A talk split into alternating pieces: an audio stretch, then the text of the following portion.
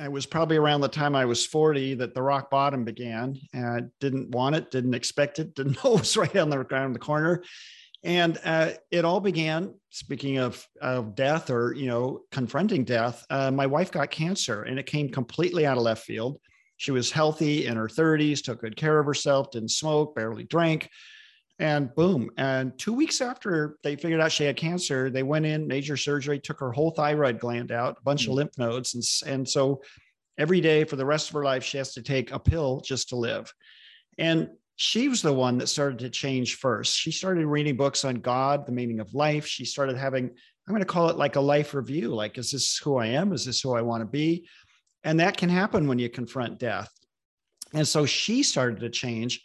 And I really wasn't uh, mature enough or experienced enough to support her through all that. Uh, and then in the middle of it all, um, I decided to start my own company. I left my very secure job, started my own company. And boy, the sales grew like crazy, but the losses grew even more so. in the blink of an eye, all of our money was gone. I was $650,000 in debt, um, borrowed against the house, borrowed against, I had a quarter million in personal credit card debt, SBA loan from the bank. You know, I was just up to my neck in debt and I couldn't see any way out. In the middle of it all, my wife just decides to leave. She wants to have a whole new life. And so suddenly I'm a single dad with custody of two kids, nine and 11, every day facing bankruptcy. so, and then to top it all off, I don't know where it came from, Ian. I had this unbelievable fear of death. Like I'd never thought about it before. I frankly kept religion and spirituality as at arm's length for 30, my entire adult life. So I didn't know who to talk to about it. I wouldn't have even been uh, brave enough to talk to anybody about it.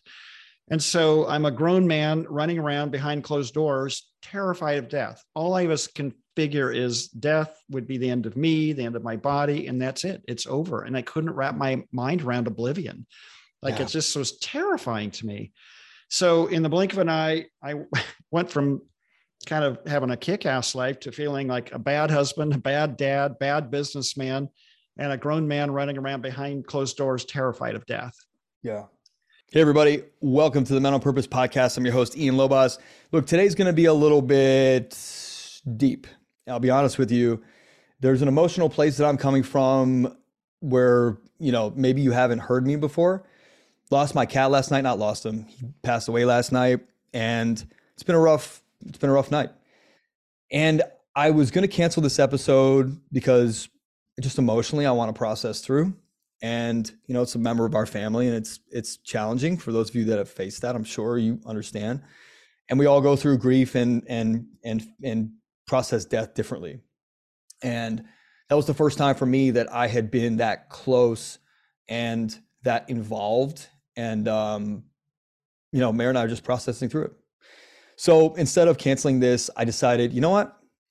Let's embrace it. Let's roll. The universe put it on my my calendar and my schedule for a reason. Let's rock. And today we're going to talk about death. And that's not all we're going to talk about. We're going to talk about rock bottom and transformation. And we're going to talk about growth and change and and this false sense of arriving somewhere and how that can hurt us uh, and put this false sense in front of us of, of we're going to get to somewhere and then it, never is that place it's always moving we're going to talk about learning through your relationships, becoming a better listener, changing your habits, changing yourself, transforming um, your own transformation and the weight that it can have on a relationship like a marriage or a partnership. Um, you know, ascending the transformational journey. We're talking talking about the different types of people and how they each approach journeys. The three different types of people the stuff we go through with identity and trying to be different and, and, and, and slowing down and focusing on our true path and our purpose. We're talking about our vision and mission for our lives, alignment and fulfillment and trusting yourself in the universe and the mysteries of death. And look, we're going to talk about a lot of cool stuff. This is a very, very powerful episode. And you'll just hear that I'm a little more, you know, I'm a little, little more subdued than I normally am because I'm processing through some shit and you'll hear me get choked up. And I appreciate that all of you hold that space. And I appreciate the, the, the work that I've done on myself to be able to trust myself to share without worrying about what people think or how I'm going to be viewed or anything like that. So, this episode is special, and I suggest that you slow down what you're doing. We're going to talk about like the 40 year old awakening for those of you that are in that bracket. We're going to talk about the 40 year old awakening. I'm not going to give you the background on John. We're just going to get right into this episode. John is a powerhouse when it comes to change and transformation and rock bottom with synchronicity and spiritual connection. I mean, Jesus, John and I's birthday is the same day. It's freaking crazy. And his wife grew up in the exact same spot that my wife grew up in California, which is nuts. So we're going to talk about environment and habits and skills and changing those things, like reconciling with people that you've wronged or wronged you, and just clearing your path. And we're going to have a lot of fun, and it's going to be deep, and there might be a little bit of awkward and uncomfortable. And I'm asking you to embrace it. And I'm thanking you and really appreciative of you being here and supporting this podcast and doing your thing. So if you want to know more about John, go to John David Latta, L-A-T-T-A.com. You can find out more about him. Click on the show notes. They're there. I want you to enjoy this episode. Thanks. All right, John. Welcome, man. Thanks for being here today. I really appreciate your time. And, and I think we're going to get into a very deep conversation. Cool. I appreciate the invitation, Ian, and really happy to be here. Yeah. So I told you before we started that, you know, I'm recording this on a Monday morning spent the night in the hospital with my cat. He didn't make it. It was probably the roughest experience. And I know that sounds weird, but like that that was the that was the hmm. roughest experience and the most hurt my heart has ever been. And I think it was my the most confronting and like deep level experience with death that I've ever experienced. And I think I'm processing that now and I and audience, I told John before we started, like maybe I should maybe I was thinking about canceling this because I'm just I'm in that state where I just need to you know process. And this is not going to be a depressing episode, by the way. I'm not going to cry about my cat the whole time. and he, I miss him, but like what we're going to talk about is we're going to be talking about processing through rock bottoms, processing through death and dying, the transformation, and a lot of other stuff in there, which is very appropriate. And we all have to face that at some point, and um, that's what we're gonna do. So let's go to your story, man. Like I, I, I love, I loved reading about you in your one, your one sheet, and thought anybody that says rock bottom and starts describing these really deep level scenarios, I want to talk to. so let's um, let's like, how did you? Let's paint a picture before rock bottom. Yeah. Yeah. Who were you? What was your life like before this rock bottom? How did it start to slip? What was the downhill like? And then let's hit that rock bottom and let's just talk yeah. about that and then how you came out of it. Let's we're going to do that for the audience today. Yeah, before rock bottom, I was one of those uh, kind of skinny, scrawny, athletic guys, competitive, good at all sports, but great at none, high energy, um, kind of an achiever type and um, and you know, go go go do do do, and so that's who I was before, and um, it was probably around the time I was 40 that the rock bottom began. And I didn't want it, didn't expect it, didn't know it was right on the ground the corner. And uh, it all began, speaking of, of death or, you know, confronting death, uh, my wife got cancer and it came completely out of left field. She was healthy in her 30s, took good care of herself, didn't smoke, barely drank and boom. And two weeks after they figured out she had cancer, they went in, major surgery, took her whole thyroid gland out, a bunch mm-hmm. of lymph nodes. And, and so every day for the rest of her life, she has to take a pill just to live.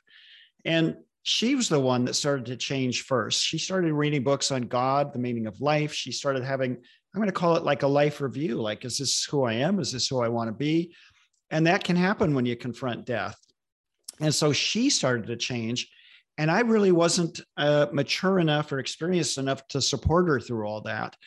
Uh, and then in the middle of it all, um, I decided to start my own company. I left my very secure job, started my own company. And boy, the sales grew like crazy, but the losses grew even more so. in the blink of an eye, all of our money was gone. I was $650,000 in debt, um, borrowed against the house, borrowed against, I had a quarter million in personal credit card debt. SBA loan from the bank. You know, I was just up to my neck in debt.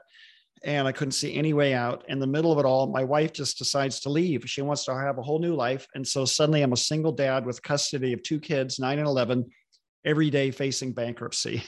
so, and then to top it all off, I don't know where it came from, Ian. I had this unbelievable fear of death. Like I'd never thought about it before. I frankly kept religion and spirituality as at arm's length for 30, my entire adult life. So I didn't know who to talk to about it. I wouldn't have even been uh, brave enough to talk to anybody about it. And so I'm a grown man running around behind closed doors, terrified of death. All I was can figure is death would be the end of me, the end of my body, and that's it. It's over. And I couldn't wrap my mind around oblivion. Like yeah. it just was terrifying to me. So in the blink of an eye, I went from kind of having a kick-ass life to feeling like a bad husband, a bad dad, bad businessman, and a grown man running around behind closed doors, terrified of death. Yeah. That was my personal rock bottom. And because I was like this high energy, go, go, go, do, do, do, I tried to do what I always do was work my way out of it. And all I did was lose a bunch of weight, which I was a skinny guy already uh, out of just worry and anxiety. So I, you know, it was skinny for me. I dropped down to 145 pounds, even though I was five foot 11. And, um, and so uh, it was clear that hard work wasn't going to get me out of the trouble I was in. And so um, even though I was devoutly anti spiritual and anti religious, I loved the author Michael Crichton. And Michael mm-hmm. Crichton, a lot of people don't know this, wrote an autobiography called Travels that I just loved. And he also went through sort of a his personal rock bottom and decided to go to his first ever spiritual retreat. And I loved reading about his stories, you know, the experiences there. And I must have read that story in a hundred times, which is crazy for somebody who thought they were anti-spiritual. And I felt so at rock bottom I remember throwing the book down and running to my computer, going, I wonder if this guy who led the retreat is even still alive. Because Michael Crichton saw him all the way back in 1982. Hmm. And uh, I looked it up. There he was, alive and well on the internet. It looked like he was teaching the exact same retreat that Michael Crichton went to. I signed up for it right on the spot. And I just needed a lifeline. I needed something. I needed a different approach to life because the com- competition, the hard work, it wasn't working for me.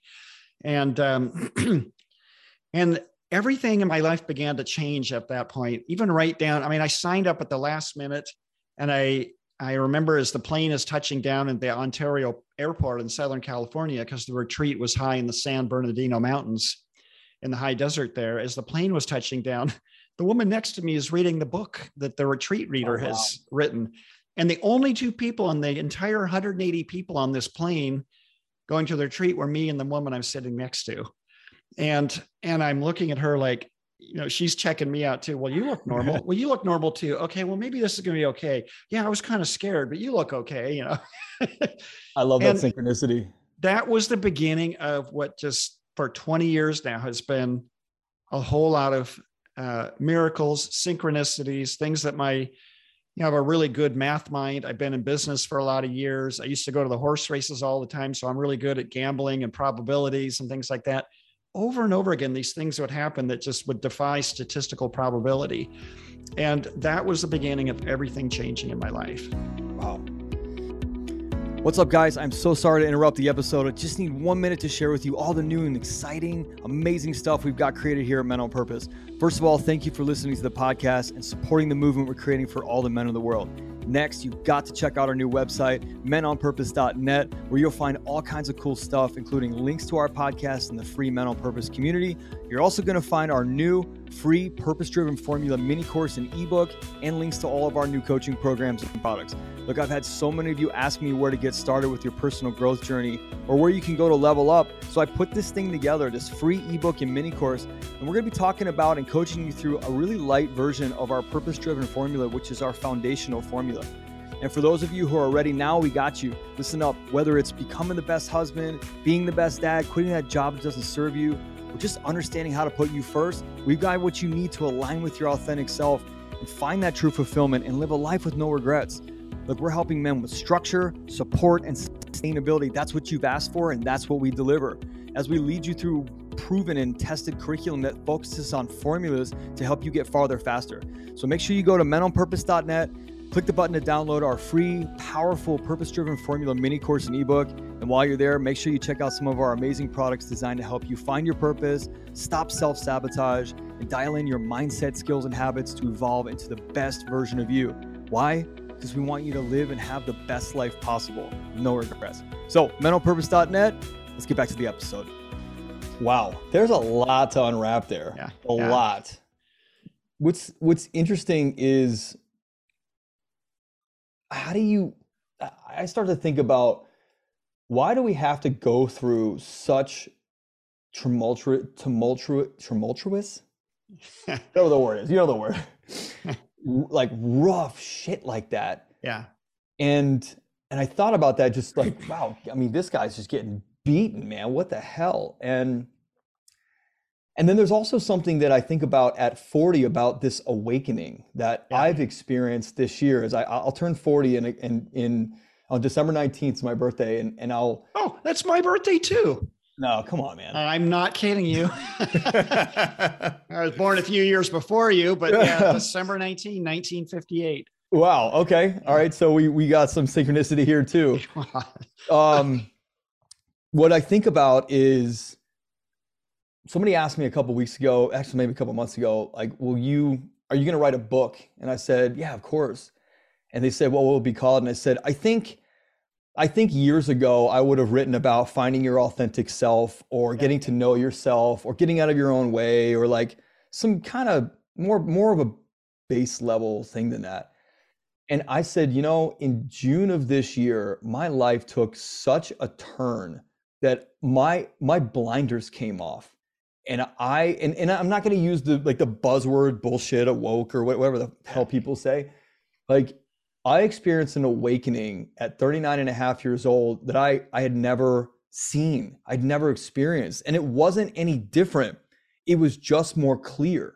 Yeah. It was like the blinders came off and the lenses got clearer and the same stuff that I was looking at was there still. And like it was almost like looking at it from a a big tube TV and seeing high definition for the first time. And you see a football game where where in a big tube TV, like they play on green with white. And on a high def TV, you're like, oh my God, there's blades of grass there. Wow. Oh my this changes so much. And it yeah. and it's that simple. Like it's like I know they're playing on grass, but you you're not thinking about the blades of grass. You're just looking at other things. And when you see it in high def for the first time, you start to process additional things in the same picture that you've never processed before. That's how I experienced June of 2022 and this this awakening or this cl- clearing of my life. Did you ever I mean you you described that like this massive yeah. thing that happened to you at 40. Like would you explain it that way? Was it kind of like yeah. that? Well, first I want to tag on to, you know, somebody asking about you writing a book. I that's the everything you described to me is both the excitement and the challenge of writing, writing books, writing blogs, writing essays is you grow and change. Yeah. And I remember thinking, you know, uh, you know, it'd be cool to be a rock star, but I think I would get tired of singing the same old songs all the time. And I think that's the challenge with any singer songwriters. People want to hear the old hits, but the yeah. singer songwriter says, but that's not where I'm at anymore. Yeah. And so I, I kind of had to make peace with that. As soon as I think I've arrived, there's a whole new step. There's a whole new place you know? Yeah. And so um yeah so i that's where i'm at today after so this whole rock bottom for me was about 20 years ago and uh i'm climbing out of it a lot of change a lot of change. And every time i think i'm arrived i haven't arrived. It's yeah. like the, the high def keeps coming you know? You think oh my god i saw the blades of grass. This is great and then a period of time goes by and you see the molecules in the blades of grass. You know what I mean?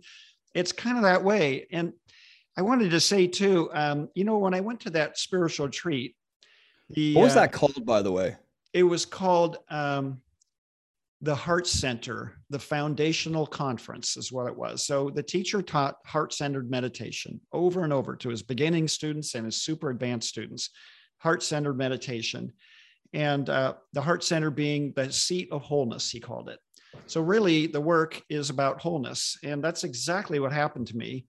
Um, because I kind of lived that go, go, go, do, do, do competitive masculine side, I was about to get a, a complete plunge into my feminine side. And here I was thinking I was going to a spiritual retreat, and I was, but really it set the stage for a whole new chapter of my life, which was integrating all the parts of myself that I had didn't know I had, I'd never used before.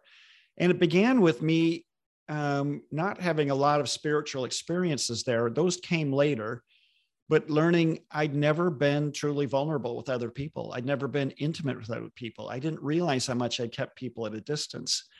And so that was what I got out of the retreat was, wow, I'd never felt truly close to other people before. And, and then at the same time, I'm in a group therapy process. I just started in the blink of an eye. For the most part, I'm the only guy with two women therapists and 10 women. And I felt like an island. I felt like this man alone. And they're trying to teach me things. I have no idea what they're talking about. John, yeah. you're so good at doing. Try being. What the hell is being?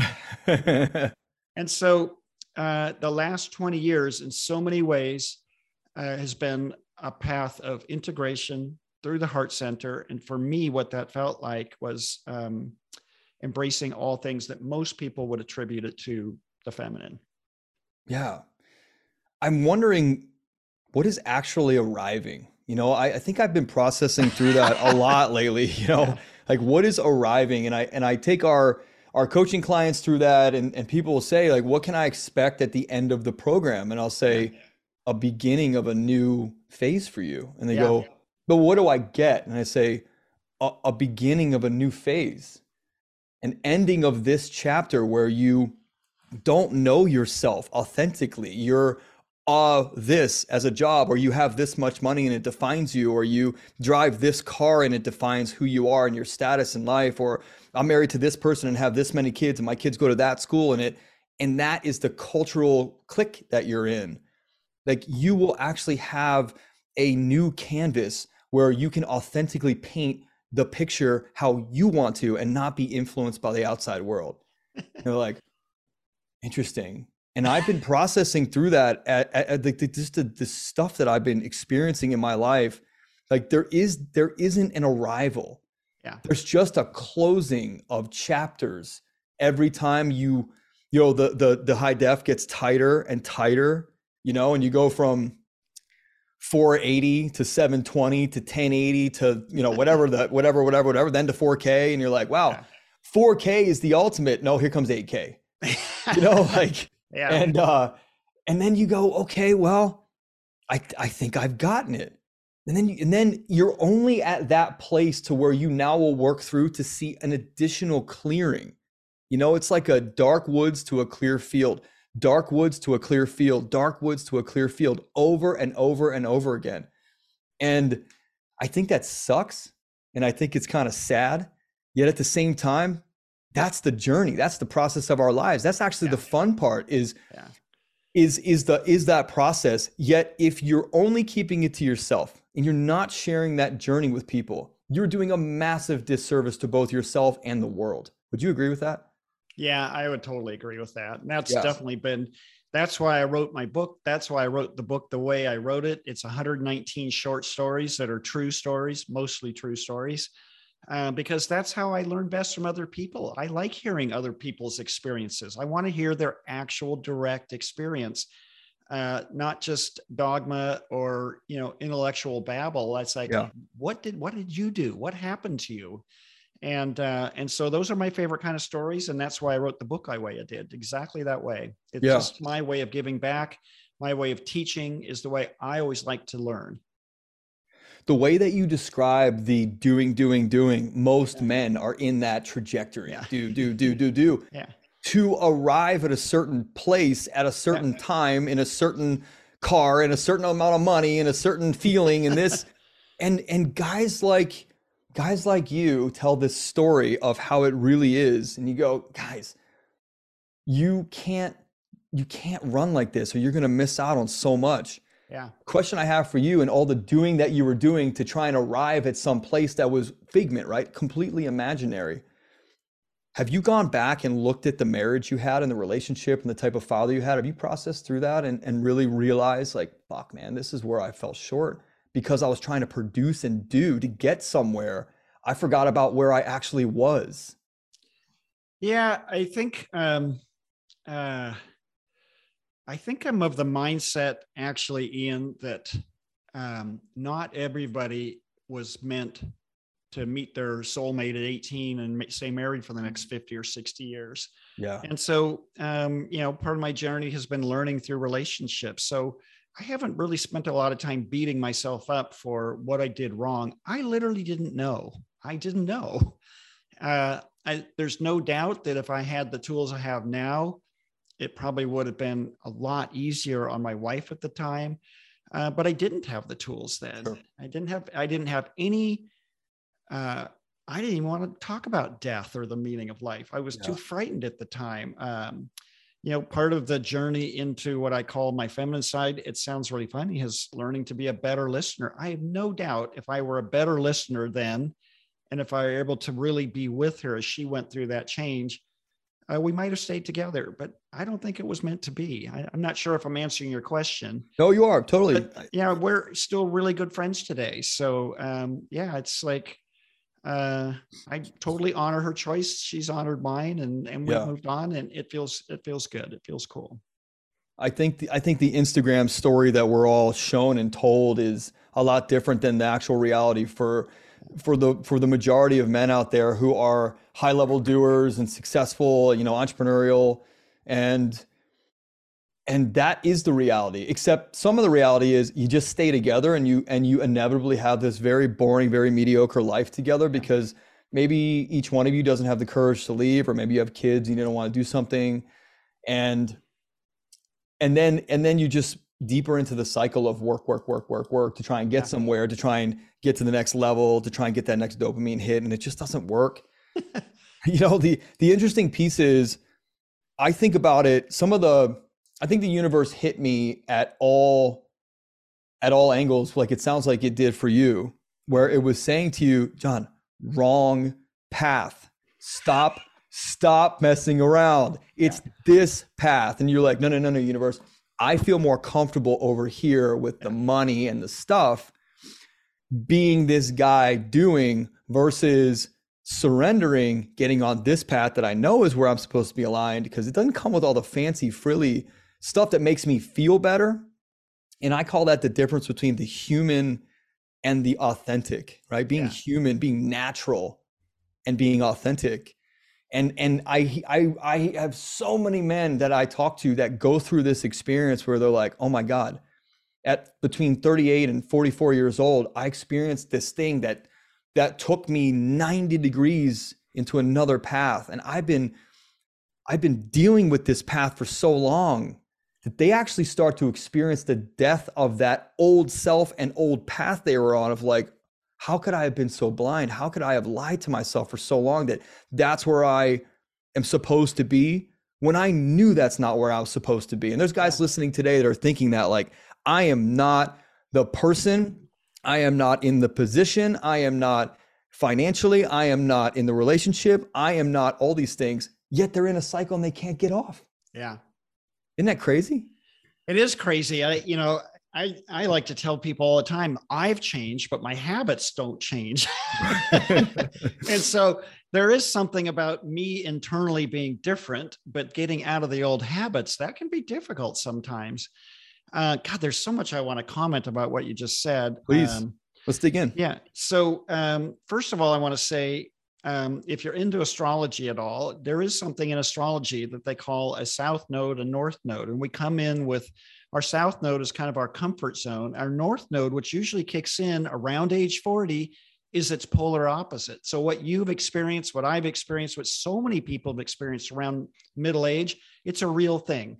There is hmm. a, you know, I've I've lived this side of the pendulum. Now I need to learn to live the other side. It's an actual real thing. And um, and yet uh and the other thing I want to comment, kind of coming back to relationships. So my book is all about transformation. Everything in my last 20 years has been about transformation. I've done 10 years of men's work, which is all transformation. And the thing I observe is the transformation it's not always easy, but it's always positive. It's always awesome, but it can be really disruptive to relationships. Sure. And because where you and I might be like, uh, you know, I want that transformation, let's do it. Our spouse might be entirely invested in who they are today. They don't want anything to change. And um, and so I I tell people all the time, transformation's awesome, but be prepared. A lot in your life might change. Your work might change. Your relationships might change. I had a lot of employees that you know they would drink too much and smoke weed all the time, and they'd come and say, you know, I've been getting baked every day of my life since age 16. I'm going to quit. And yeah. they quit. And life is great. And they're happy with the new self. But they realized the life they created up to that point was about getting high all the time, all yeah. their friends, all their pastime, all their hobby. Now you're right. It's a whole new canvas. Yeah. Like I got to create new hobbies. I have to live with new roommates. I have to, um, you know, completely different relationship with life. And that's super exciting to some people and super terrifying to others. I had a therapist tell me, she goes, John, um, you cannot believe how many times I have a client come to me and I point and I say, just cross that bridge. The grass really is greener on the other side over there. And they won't do it. They'll stay in hell because fam- that's familiar. The yeah. familiar, even though it sucks, is uh, feels safer to them than the blank canvas, which is really exciting to some people. Uh, and the last thing, I'm kind of jumping. I, want to dig into yeah, that. So yeah, yeah. I, I, just want to, I want to dig into that. Finish your thought. I just, I want to make that note. I, well, I, I, think that's really important for people. Yeah, and I, I want to emphasize, I still do have that hyper masculine brain who wants everything to be beginning, middle, end. See the goal, achieve the goal. See the goal, achieve the goal. and it was kind of sobering to realize that's the goal for today, but tomorrow there's going to be a new goal. And you know, some people have described um, spiritual development, spiritual awakening, whatever you call it. Uh, some people use the term the ascension stairway, and you just keep moving up to a new step. Uh, some people use a circular model where you keep uh, you keep expanding. Your circle gets bigger and bigger. I actually prefer that model, but the step is a good way to look at it conceptually because on each step you view life differently. I've been on this step. I've learned all the lessons from this step. Things feel a little dull. Boom, I jump up to the new step. Blank canvas, new slate. Holy crap, everything looks different now. Yeah. And and you're there. And I don't know what the period of time. It might you might be there for a year. You might be there for your entire life on one step or two steps. It might change every decade. Um, but yeah, that's that's been a difficult part for me to adjust to in the journey is the uh, there's there's no arriving you know and just purely from a material standpoint like you talked about you know the perfect wife the perfect kids the perfect house the most money the best car. Okay that's fun for a while but now what? And you start to realize like oh crap. And you're right you might keep chasing. Well how about a different car? How about a different wife? How about a different life you know? And that might work for a while. Um, but i found for me it wasn't always grasping after new things out in the world. It was more like I had to change. Yeah. And that's, I think, when people run out of trying to make themselves happy with things in the outside world, then it's time to kind of look inward and say, okay, now, oh, one last thing. Sure. Sorry, you, you said so many good things. I, no, I, I, I please, yeah, this okay. is your, this is your, yeah. this your, So I have a chapter in my book talk about, uh, you know, being reminded that it's time to be different uh, true story, and um, and it was just like um, so in the in this this is a dream I had, but it was so vivid. I wrote a chapter in the book about it. Uh, so I used to love to fly fish, and it was like my passion. And I was fishing in a river here locally. I'm up in Washington State, called the Yakima River. And in the dream, I'm waist deep in the river, and it's September, and the sun is setting. It's like a beautiful September evening and I and, and there's all this beautiful peace, but I'm sitting there in the dream just cranky because I'm thinking about fake news and stupid people on Facebook, you know, just the news in general, and I'm just churning through negativity. And all of a sudden, there's a tap on my shoulder, and there's Jesus. And it's wow. so funny because I was so anti-religious for so long, but holy cow, there's Jesus, and he just puts his hand out, takes my hand, and we start to walk upstream on the literally on the water. We're walking upstream, and he's like my ghost of Christmas past in the, you know, in a Christmas carol, you know. And he's we're walking upstream, we're walking past farmers in the fields, and waving to them. I see them, but they don't see us. And we walk all the way up to the headwaters of the river, which is up in the mountains. And the river here is violent and fast, and there's waterfalls and rapids. And but up here I see uh, like cops and bad guys. There's graffiti. There's billboards are defa- defaced. There's a lot of destruction and violence. And anyways, a lot of cops and robbers and violence. And he just, Jesus just has me look at the scene and he says, This is not your true north. Hmm. Mind you, remember how competitive I was when I was yeah. young? And I, I knew it. And I knew it even then, but it's like I had to have the reminder. And I just nod. And then we we walk all the way back downstream along the river on the water, waving at all the you know farmers. Again, I'm I'm walking on the water and they don't see me, but I see them. And he deposits me right where I was fishing, and he just disappears. And so, um, yeah, it's it's it's been a long time letting go of that kind of hyper competitive, and I'd say it's mostly gone now. But uh, yeah, I still like to God, I played sports up until my 50s. I played on football teams and basketball teams, you know. Wow. You know, and I I still like to do that, but I think it's coming from a different place now, not that sort of fighting, competitive, gotta win kind of thing. Yeah. And it, it served its time and it was time to let it go. And um, so yeah that's been a lot of my book is dreams that guide me really profound dreams get me back on track so, oh shit i know god it's just such an old habit though you know it is It yeah. is. changing those habits yeah is um is is crucially important i i people will call me and say hey man like i want to do your program. How do you know it's right? How what kind of results do you get? What does this happen? What that i'm like I, you listen you can take any program anytime if you do not absorb and start to change the stories and the internal formulas that you have been running you will get the same result. It's not sustainable. Yeah. you get the same result.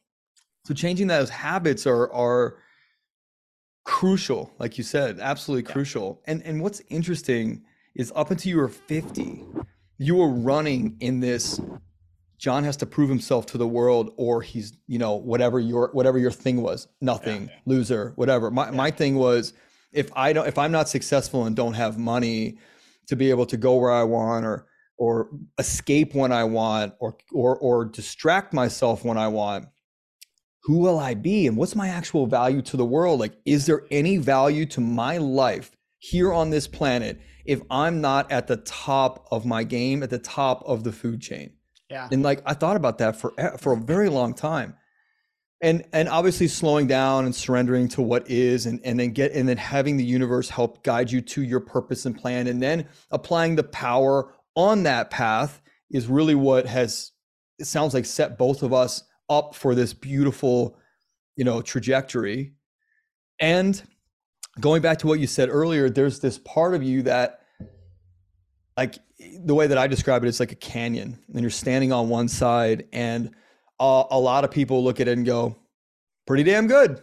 I'm enjoying the view, right? This is the employee that says, "I know I should quit my job. I know I could do better. I know I could have a life that I actually enjoy. I know I don't, you know, I know there's probably like um like every morning that I could do something I want to do and not wake up with anxiety and and you know fear and, and anger.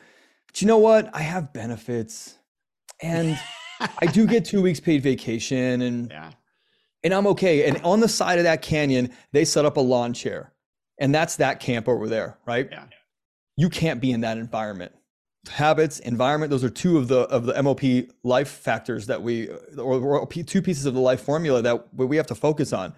And then there was those guys like you and I that look across and go, I know I'm capable of getting over there. I just don't know how to do it. Yeah. And the hard part is we go from a successful career where we can crush it and solve problems to I don't know how to get over there. That's that's hurting me right now. And then this resistance happens and like the friction starts and that's when relationship challenges and like the earth starts getting shaky in your world, right? And and it's like there are some guys that will go for it. Some guys will ask for help and then there are other guys like you described earlier that go, I don't, I don't, I'm not, I'm not doing that. I know, I know it's probably better over there. I'm not doing that. Yeah. And they start making up excuses and these belief patterns of, uh, you know, I, I, should be really thankful for what I have. Uh, my parents were college dropouts and I got this really great job. And they start to justify their own mediocrity and their own failure to pro, pro, like progress forward, not in a do, do, do way, in a this is more in alignment with who I need to be and what I need to do for this earth while I'm here, not just go through motions, you know, raise a family, earn a living, and then die. That's that's not it. What what is the difference between those guys? Because you described the yeah. one. Well, so um, yeah, I'm not a big astrology guy, but I'm going to lean on the language of astrology again. So in astrology, there's 12 core zodiac signs, 12 core archetypes, and they're uh, split up into three groups. Uh, and I'm not even sure I'm going to get the names right. Uh, God. Um, but the three groups, uh, they'll come to me in a minute. Uh, one is um, uh, fixed, is the word I'm looking for. They don't change. Change just isn't their thing. And I, I think in the bigger picture, these are the people that hold down traditions and do things the same way all the time. These are, in my mind, the true meaning of the word conservative, which is don't change. This is how we do things around here. Yeah. And then at the other end of the spectrum is, uh, uh, and I'm going to get, I think it's the word cardinal these are your movers and shakers that just that always see like I can get across the canyon and it would be so much freaking better if we could build a bridge across the canyon. You know, we wouldn't have to drive around it all the time. Yeah. You know, uh, these are I think you're the true meaning of progressives or liberals, uh, and they're you know I, I, I get that it doesn't always play out that way, but it's it, its core. These are the people that always see how it could be better. They want to change things. They want to make it better, and they're agents of change and then the third group are in between where they can they can kind of sit on things for a while be kind of you know and and they're agents of change as well too. And they're i think mutable is that word. So cardinal agents of change mutable can go both ways uh, fixed. You can't get them off the rear. You can't get them out of the lawn chair. Don't even try. And i actually think that's how the world's constructed. And yeah. um and i don't think I guess maybe when I was younger, I probably had a lot of judgments about that guy sitting on the lawn chair with his two weeks. You know, he's not very happy, but he's not going to change. Right. Uh, but today I'm like, nah, I think, you know, if the world was all 100% agents of change, it'd be too chaotic. Agreed. And so the world's always, I think, the universe is always looking for balance. Not enough change, here comes the chaos. Too much chaos, here comes the clamp down to, you know, rigid control. And I, I, think you even see it when people vote politically. You know, too much chaos, feel unsafe. They want some father figure in there that's going to, you know, clamp down, make everybody, you know, behave. And then, you know, get too much rigid order. Boom, here comes the chaos. We want to shake things up again. Yeah. So that's my two cents on all that. Yeah, it's it's that's so. That's a great way of describing it. I don't think I've ever heard it like that. Three zodiac yeah. groups. That is true. And by the way, we're not talking about the guy who's at peace in the lawn chair just going i like this. I'm okay yeah. with this. The view's great. this this is what i worked for is to get this view. Yeah.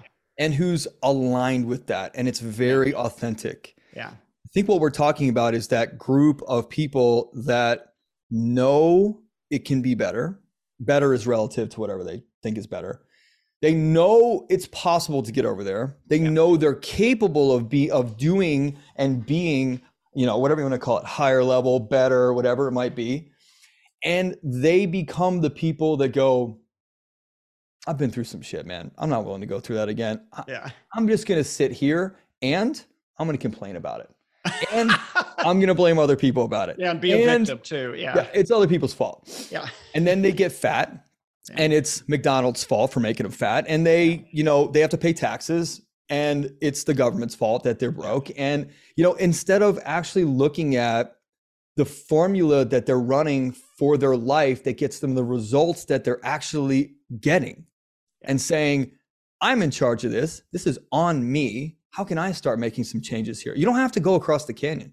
Yeah. you just have to stop complaining that your life sucks and thinking that you're not an agent of change inside your own life. Yeah. Newsflash right? Yeah i think um kind of tagging on to that, like I think the the most fulfillment that people can find in their life is when they confront and embrace what they're most afraid of. And um, and I'll, I'll, give you two examples. One, you know, we were talking a little bit about death too, and death was top of my list thing I was most afraid of. Um, but I'll tell you a little story uh, that I got from another book I really like, uh, Judith Orloff wrote a book called Second Sight. And she, like me, has a lot of really rich dreams that would kind of give her guidance. She was a practicing psychiatrist. Uh, she formed a business partnership with another guy. And she didn't like the, the things that he was doing, but she was too afraid to confront him. And so she was running around seething in rage and anger, but was too afraid to actually confront him about some of these things. Yeah. So she has this profound dream where she's running like mad because this giant fire is chasing her, you know, like this huge forest fire right on her rear. And this voice says, you know, if you face the fire, it won't hurt you. And so in the dream, she turns around and the fire just disappears into a little smoldering ash. And she knew what the dream was trying to tell her go talk to your partner. And she did. And she worked everything out. It was difficult, but she's so glad she did. And so I, I think that's where I want to go with people. You know, you're right. If that guy's sitting in the lawn chair and he's happy with his life and is at peace and the view is great, you know, great. But if what's holding you back is just fear, you will get so much out of life if you move forward anyway. Trust yourself, trust the universe. And my my real feeling is, um, Ian, if you feel that pull towards something, but you're stopping because you're afraid, life's going to drag you down to the muck anyway. it's right. going to make you change anyway. Yeah. And so you might as well do it consciously. If you know in your heart of hearts you got to do something, yeah. you know in your gut that it's pulling, but you're just afraid, go do it. Uh, I think that's a some, given. Then it, the shit's going to happen if you don't. Yeah. is it a given? I mean, obviously your experience, my experience, it is a, it is a, um, uh, not a given. It's, it's, it's a, uh, it's an absolute almost yeah. that if you know you got to go through it, make some really tough, challenging, awkward, scary conversations or changes in your life or have those conversations or whatever it might be. Like that, if you don't do it, it is inevitable that the universe will drag you, will put yeah. something in your way that is not a it's not a couple boulder little like rocks that go across the road and you can swerve. It is a 9,000 ton boulder that comes and nails your car off a cliff. And it's like, hey, now get up out of this wreck, get up that cliff. And the person that you become when you actually get to the top after experiencing all that shit, that's the guy that can now have authentic conversations that you need to have right now. You make a choice. Have it or don't have it. Just understand that you're going to have it one day. You just one, one is easier yeah. than the other. Um, however, I uh, obviously on the on the other side of some really major hits in my life, I'm I'm very grateful for those hits because I I I don't I wouldn't be the guy I am today. I wouldn't be yeah. the leader or the coach or anything like that. So, yes, do they suck? Of course they suck. And there's also a mindset change around them like, okay, I'm going to go through this and I cannot wiggle out of this. I'm going to get every morsel of learning and experience and knowledge and change and transformation out of this so that I on the other side like kind of talked about the I call it the parking garage of life. You kind of described it earlier. Yeah. Like I always see it as this spiral yeah. where n- nobody is on like a different level. We're just a little farther along on that spiral, which technically is elevation change. Yet, yeah. All I'm saying is, hey, bro, um, when you when you roll when you roll around the corner, like the third corner of uh, level three, watch out for that. And the second corner of level five, be real careful. Just stop your car. Just stand still for a second. There's going to be a buffalo that runs or whatever it might be, you know? Yeah. So it's just, it's just interesting how we as a society are not programmed to trust ourselves or the universe. Forget about that. We're, we're trained to trust in the religious aspects of higher power, which is fine, just not ourselves. And that in any religious stuff that I've done in my past, that always, I always like wondered about that. I always pondered about that. Why, why, why is that not a thing? Learning how to trust myself, believe in myself, understand myself, my feelings and emotions. You know, my dad and I were just talking. My parents are at my house about like you know putting my cat down last night and how, how hard that was on my heart. And I and I was explaining my emotions, and he was explaining his, and we were talking about death of our pets and how to process through that. And he was telling me an experience about when his cat, when he was like six years old, was hit by a car, and his mom was like, "Hey, cat's not coming home. I run over by a car." I'm like, "Oh shit!" And then thinking about what I did with my daughter last night, which was the vet said, "Look, he's pretty terminal, and I think we're going to lose him tonight." you you you may you need to think about something different than when you came in here with and i'm like Yeah. holy shit are you kidding me and i said we got to go get our we got to go get our daughter right because this is her first experience with death Yeah. and we we even if she doesn't want to be a part of it we need to give her that option so we drove home and brought her with us and we had the conversation which allowed her to express herself and learn how to trust herself within those emotions that are very uncomfortable and a little scary. And as her parents, we led her through that so that she can learn to trust. This came up for this reason. Okay, I got that. And and this came up, okay. And she also learned to trust us as a safe space to share, which Yeah. I don't know about you. I did not have as a kid. My parents are sitting right out there. Like I didn't have that as a kid, and I wished I had that. Yeah. Oh, that is all so beautiful, Ian. Yeah. And uh um the um the the trust in the universe, the trust in yourself. If I were to Yeah. say, what have you gotten after all the 20 years and all the crazy spiritual experience, everything, I would say, yeah, trust. Now some people call it faith. I'm not sure I like that word because that sounds like you know, faith in the Bible, faith in dogma. It's more like trust, trust myself, trust in the universe. Even when something shitty happens, I have this feeling like, okay, I don't really like this, but I'm going to go through it. And I, and so I have a sense of trust I never had before.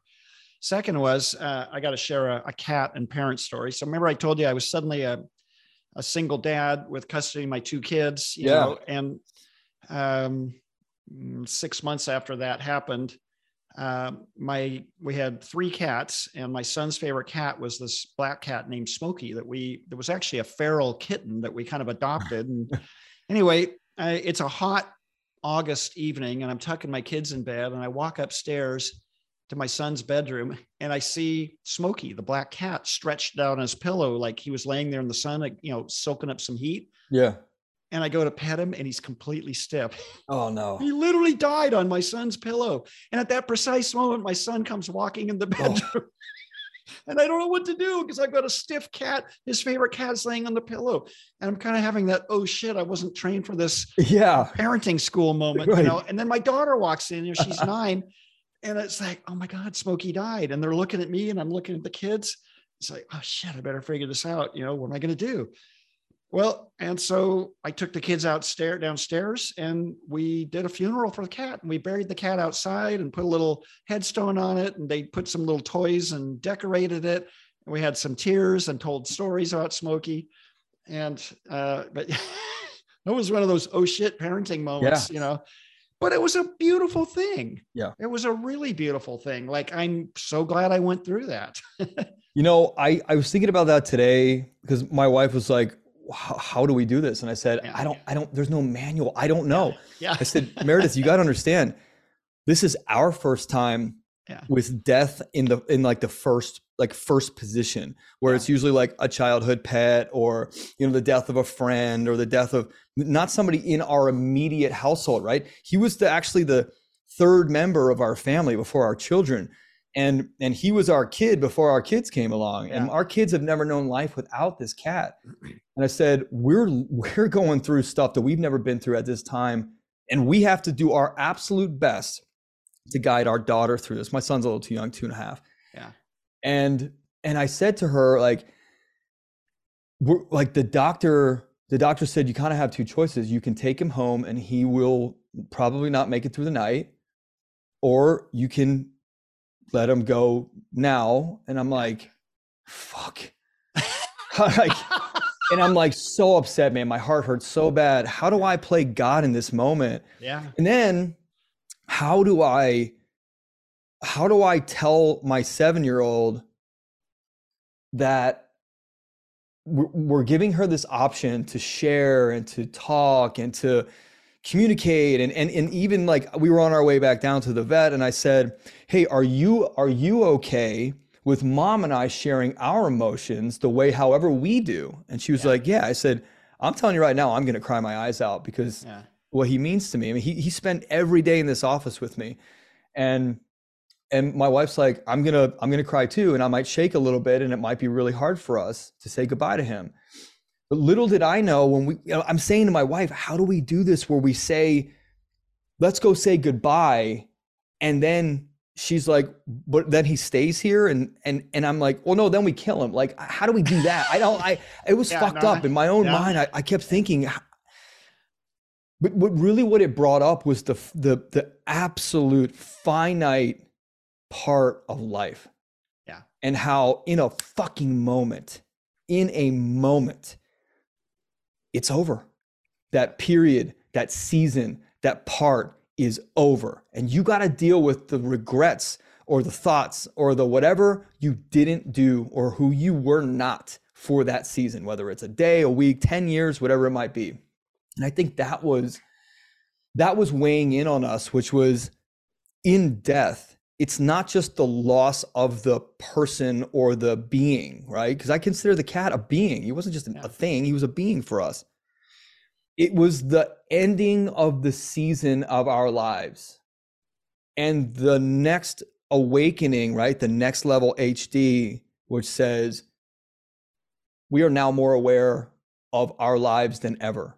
Yeah. And and and what changes shifts transformations choices do we need to make in this next season to make sure that we don't live like this past season because that cat's death last night was the end. The hourglass's time ran out, not only on his life, on that season of our lives as a family. And I'm like, wow. So it's not just his death that we're grieving, it's the ending of that season, which is really tough.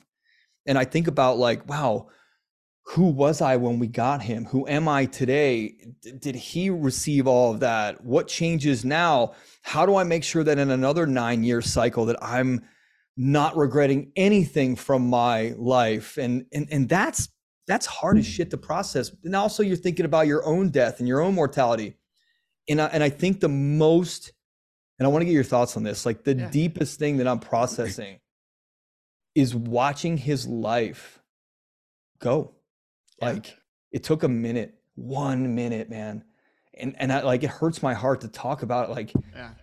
it just there there he is looking at us and a minute later he's now left this planet and it's like uh, wow yeah. that that is not just a cat's life that's any of our lives which brings up this point of are we clear on why we're here and are we clear on who we really are because if not you're going to face a moment of an ending of a season or a death or your own mortality or you're going to look back and go, I certainly hope I get another shot because, or a do over because I, I did not do this right. I did not make the choices I knew I had to make.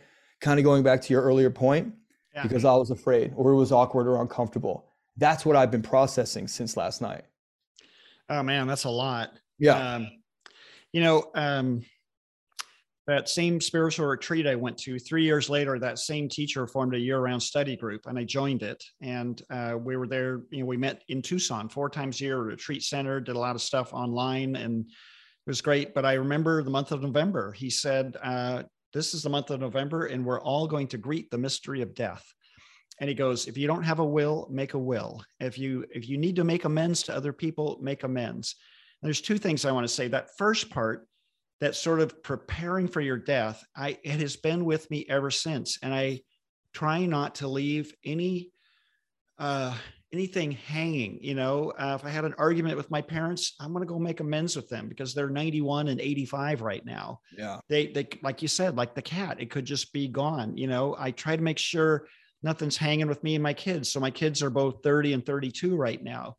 And um and so there's this sense that I don't want to die or I don't want them to got, die and have some kind of regret. Ah, I wish I would have had that conversation. I wish I would have been honest with them.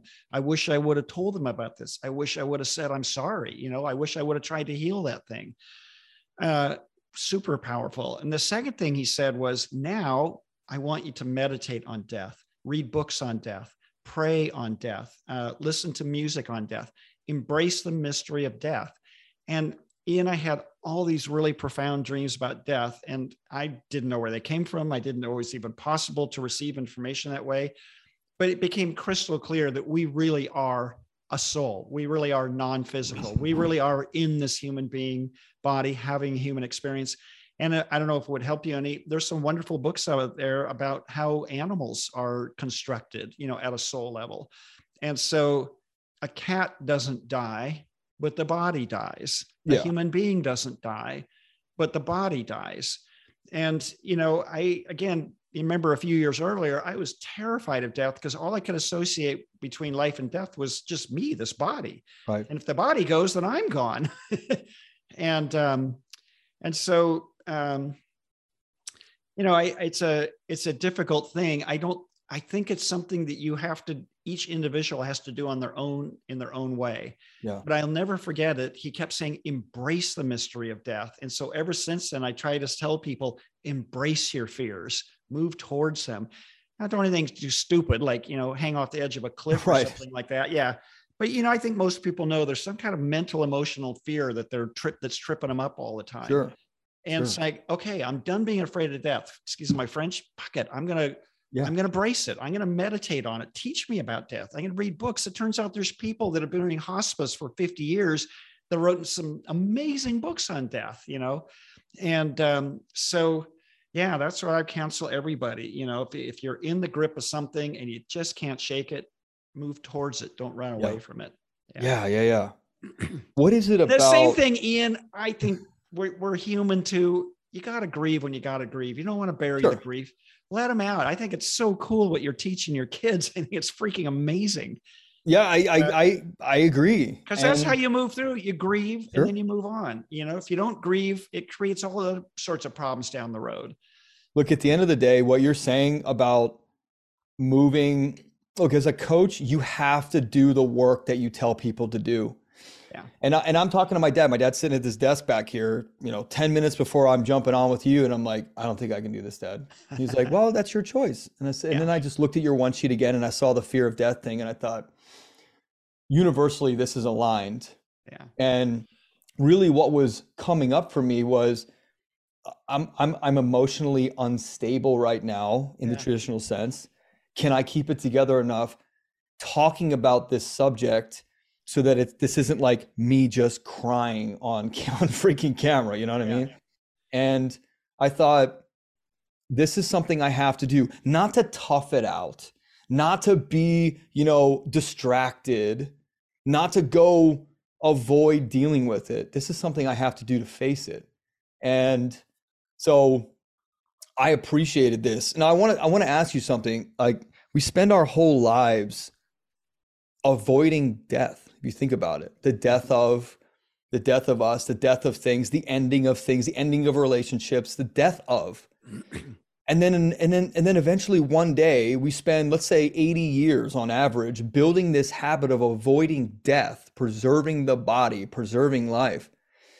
And then one day we are facing death. And that to me is is weird that you spend this whole time avoiding and then all of a sudden you're just supposed to change the habit and be at peace with and just go. And and that's the that's another thing that i was dealing with last night like we've spent so much time keeping this cat alive and feeding him and taking him to the vet and making sure he had this incredible quality of life at our homes. And i did a road trip across from maryland to california with him last summer. It was incredible. And now we have to make a decision. The, the last decision we make for him basically is to take his life. Like, yeah, that is that is really fucking crazy when we built a habit for nine years of making sure he has the best life possible. And I think about that in the human sense too, where we have this fear of death. And maybe it's ego driven. Like I want your I want your opinion on this as we wrap what is that fear of death that people are facing? Is it the ego? Is it the death of the ego? Is it the death of the body? Is it the like what is that? Um oh, that's a huge subject, Ian. Yeah, uh, I know. well, so um yes, I would say it's yes to all of that. So yeah. some people have said on the spiritual journey, we start out I literally as a kid, I you know, if you said to, you know, your little kid, who are you? They would point to their body. This is me. And so, and then later, as we be, develop a mind conceptually, a lot of thoughts, we start to identify with thoughts about ourselves. I'm a Republican. I'm a Democrat. I'm a man. I'm a woman. I'm a competitive guy. I'm, you know, I'm, I'm a chill person. So there's all these descriptions. And so I think we have both a body and we have an ego that has created our identity. And yes, that is what we're trying to hang on to. But in the spiritual journey, and it's not true for everybody, um, the next, you know, so it would be in the progression, it would be I am the body, then it's I am the mind, then it's I am the soul. Yeah. And then even beyond that, at some level, we're all God, you know, on some level. And so, um, and my understanding is human beings go through many, many, many lifetimes, and we all start, just like this podcast, we all start at rock bottom. Yeah. We all descend to ultimate ignorance and ultimate density. And then through many lifetimes, we start to remember, we start to wake up. So, waking up, I think, is really more like remembering, like, oh, yeah, I've actually had lifetimes before. Oh, yeah, I've done this before. Yeah. So, again, my understanding is what you would call an old soul, because in all traditions, people have observed old souls are born, they're not made. Yeah. You can see a kid who's five or 10 years old and they've just got this wisdom that's beyond their years. How did they glean it? Through many, many, many lifetimes. They're just older as a soul than yeah. other people are. And so as the soul progresses through, you know, this ignorance and density into more and more uh, awakening, I guess, um, the fear of death becomes lighter and lighter. It's not a big deal. It doesn't mean you might not still have very human connections with your spouse and your cat or your dog or your parents or your kids. Um, but I think that that specter of death, it just feels lighter. And that's been my experience. And I spent a lot of time meditating on death, praying, like, guide me, tell me everything. Got, you know, led to a lot of books. And, uh, you know, I might have other things still trip me up, Ian, but death is not one anymore. Hmm. What some of my favorite stories are somebody that's dying, let's say of cancer, and they're in bed and the doctors made it clear like dude you got a week at best you know even miracle situation it's going to be a week at best and it doesn't happen to everybody but for some people this tremendous peace comes over them because they're in complete acceptance and it's almost like you just want to be in their field or their aura because of that tremendous acceptance and very few people at any stage of their life are in that pure, open hearted acceptance. And I, I used to always fantasize, it's like, why can't we be in that state now instead of a day or a week before we die? We're in that beautiful, peaceful, serene acceptance. Like, yep, death is right around the corner. And, and suddenly everybody's honest with each other. Everybody's sharing things that they, you know, you know people tend to wear masks all the time and even within families they wear masks. And and suddenly you know the person who's at peace with death suddenly these beautiful conversations that should have happened decades before suddenly but it doesn't always that's that's the perfect death. They don't know it doesn't always happen that way. Right. There's car crashes there's painful deaths there's people who fight dying you know, I have a good friend of mine that, well, he was to be a salesman in my company. He was a big brawling Irishman kind of guy six foot four, 220, you know, bouncer in a lot of places. And his mom was like this 90 pound little dynamo. And she kept, she had cancer and she'd be in the hospital. And every time it looked like she was going to go, he'd whisper in her ear, like, it's okay, mom. If you want to go, you can go fuck you. I ain't going yet. fuck this cancer. Get me out of this damn hospital. You know? Yeah. She wasn't going to go down without a fight, you know? Yeah. and I think it happened three different times. She's in the hospital. This has got to be it. Fuck, no, I am not dying, you wow.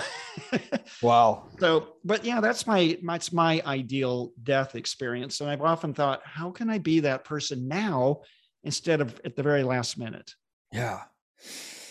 Well, look, this this this has been um, super therapeutic for me. Oh, I know yeah. I know the audience got something out of this. This is this was uh, this was exactly what I needed to be able to talk about because even my wife and I went for a walk this morning. She's like, I think we need to talk to somebody to process this, and I said, Yeah, I, I agree. And um, so thank you, man. This is this is this is exactly what I needed this morning to to just walk through some things and add value at the same time to others' lives. Like that is that is just beautiful um, blending of of selfless and selfish. You know, yeah, yeah. it really is. So, um, thank you, universe, for delivering this the time it needed to be. I mean, I think if I I, it, it, there isn't another person on this screen with me because it's not designed that way. So I really appreciate this conversation from from me and my life at this moment, and I know the audience will appreciate so much wisdom in in the hour that we've spent together. So thanks for thanks for sharing and being here and the work that you're doing too on yourself and yeah. the, the, shit you've been through going through all that you know yeah. Yeah. and and and emerging on this side of the chapter not arriving of the chapter um to to be able to talk about that wisdom so yeah I'm really grateful for the invitation, Ian. I love the work you're doing too. And I love you coming on, just being honest about what's going yeah. on in your life with your cat. That's freaking amazing. I wish everybody in the world could be that way. Yeah, I appreciate it. I I I mean, look, it's it, it makes me it gives me some more um clarity and some additional answers. And I don't, you know, this is a grieving process. I don't think it also I, I'm also very grateful because it got me additional compassion that maybe I've been missing, especially towards others that lose people or lose animals or pets, something like that. And my wife and I saw our partnership as parents and partners in life together, like together in that moment where we had to make a decision. Like we were fully aligned, and there was no bullshit outside of money or this or that. It was we were present and we made a decision together, and like we were just we were so aligned, and it was beautiful. Oh, and and uh, so yeah, I, mean, look, I I got I still have some some stuff to go through, and I think I'm to go for a walk and have a nice cry after this. Ah, good for you. Well, you yeah. know, I I actually, since I'm a bit older than you, um, I got to say the one plus side about going through shit is uh it, there is compassion. I have a yeah. lot more compassion for people in all circumstances of life. And compassion is a really beautiful thing. Yeah. So, you know, the nice thing about going through it is you can really be there when somebody else is going through it too. Completely, completely agree. Uh, real quick before we wrap, where can yeah. people find you? Uh, my website is johndavidlatta.com. L A T T A is my last name, johndavidlatta.com. Book is The Synchronicity of Love Stories that Heal, Transform, and Awaken. Um, and you can find it on Amazon, Barnes and Noble. And I just found out today you can find it on Target and Walmart.com too. That's cool. Yeah. Love it. Yeah. All right. Um, I'm tapped. I'm emotionally okay. tapped. I hear you, brother. yeah, audience, uh, I appreciate you listening. Appreciate your thoughts and prayers and, and support. And um, yeah, I need to go process some things. So, John, thank you for being here. Audience, uh, we'll catch you on the next one.